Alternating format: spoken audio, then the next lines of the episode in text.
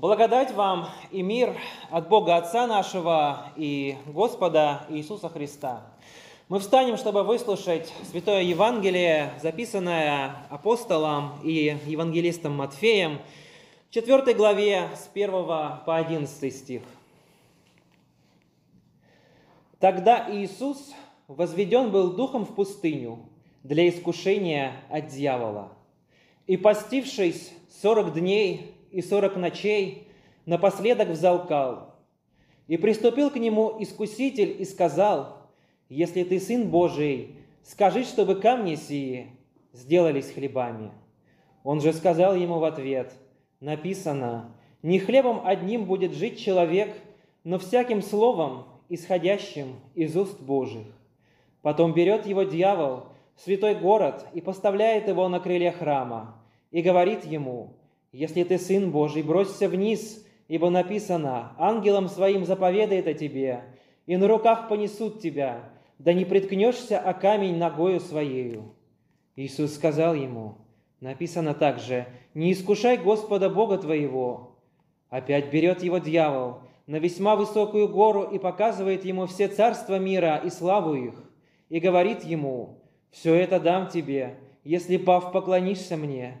Тогда Иисус говорит ему, «Отойди от меня, сатана, ибо написано, Господу Богу твоему поклоняйся, и Ему одному служи». Тогда оставляет его дьявол, и все ангелы приступили и служили ему. Аминь. Это Святое Евангелие. Слава тебе, Христос. Пожалуйста, присаживайтесь.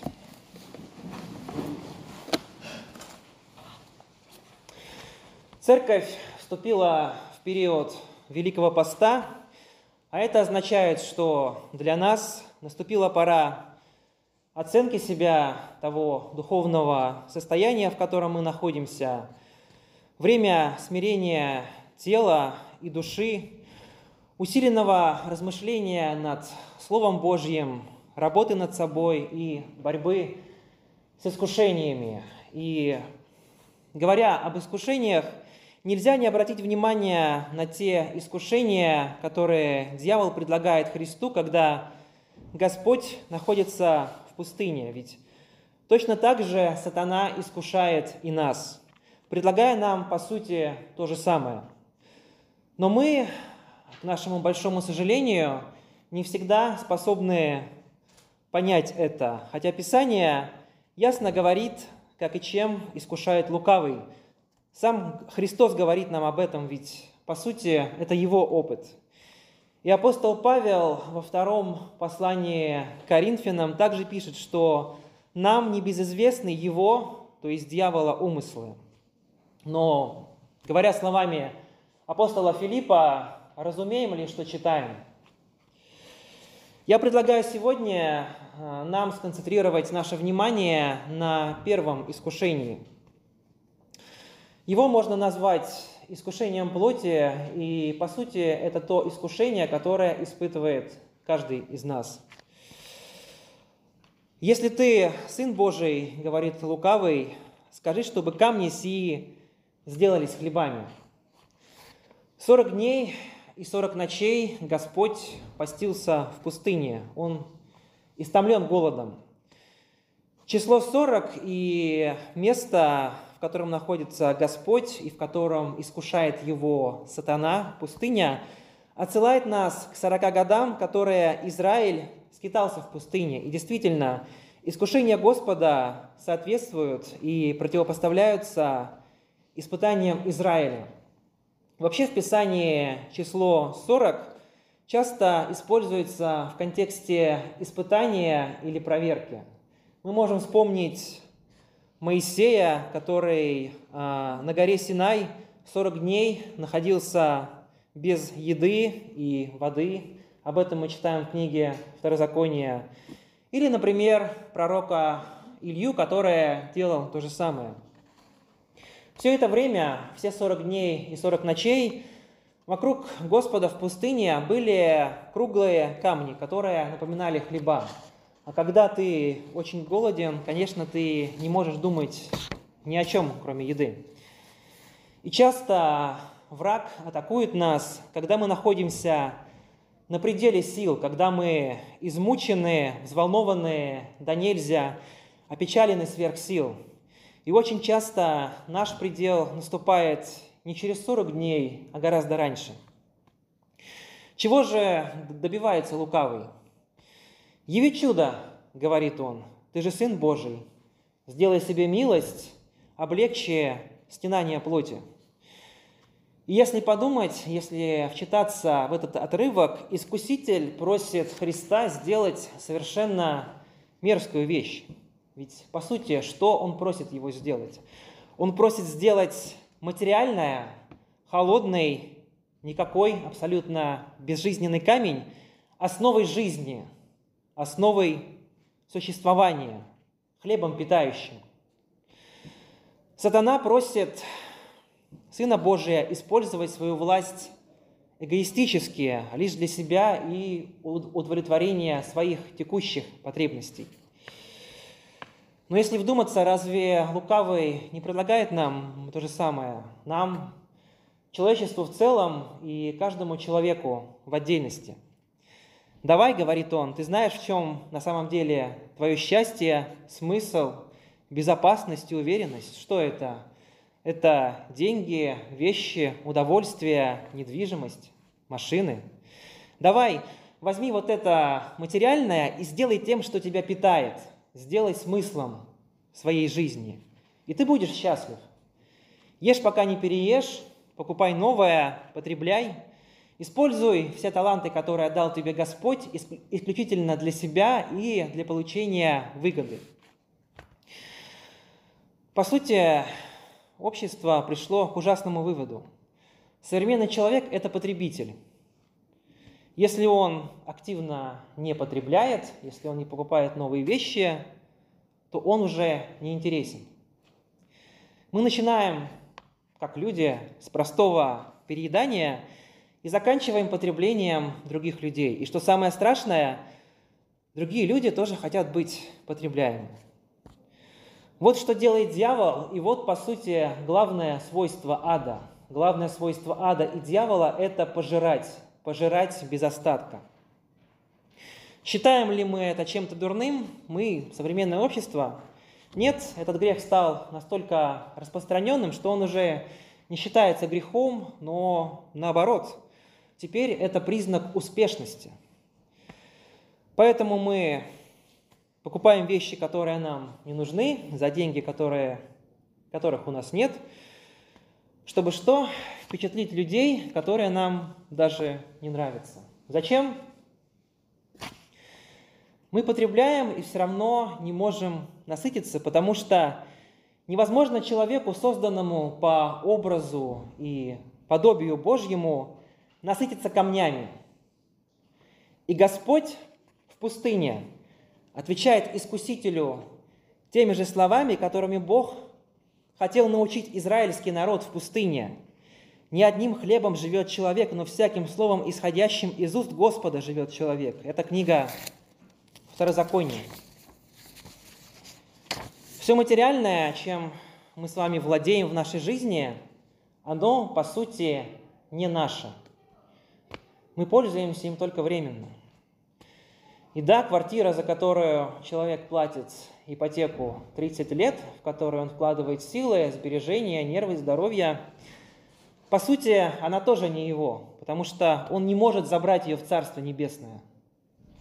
Все, что нажито непосильным трудом, нельзя положить в свой гроб.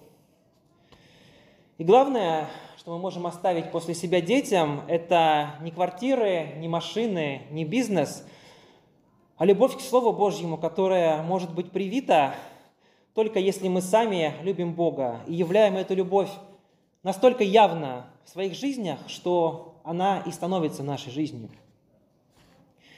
Если видимое временно, а невидимое вечно, как мы читаем во втором послании к Коринфянам, какой смысл прилеплять так плотно наши сердца к богатству?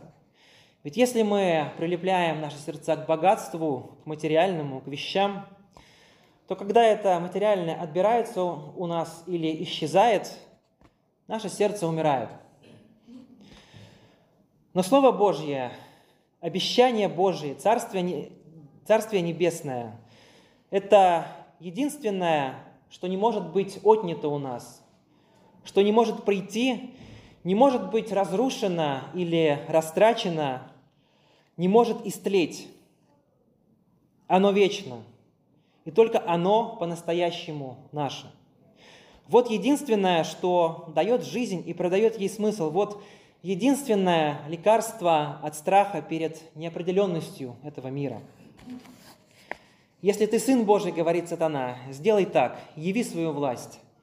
Нет, отвечает ему Христос. Если ты сын Божий, взыщи Царствие Небесного. Не хлебом одним будет жить человек.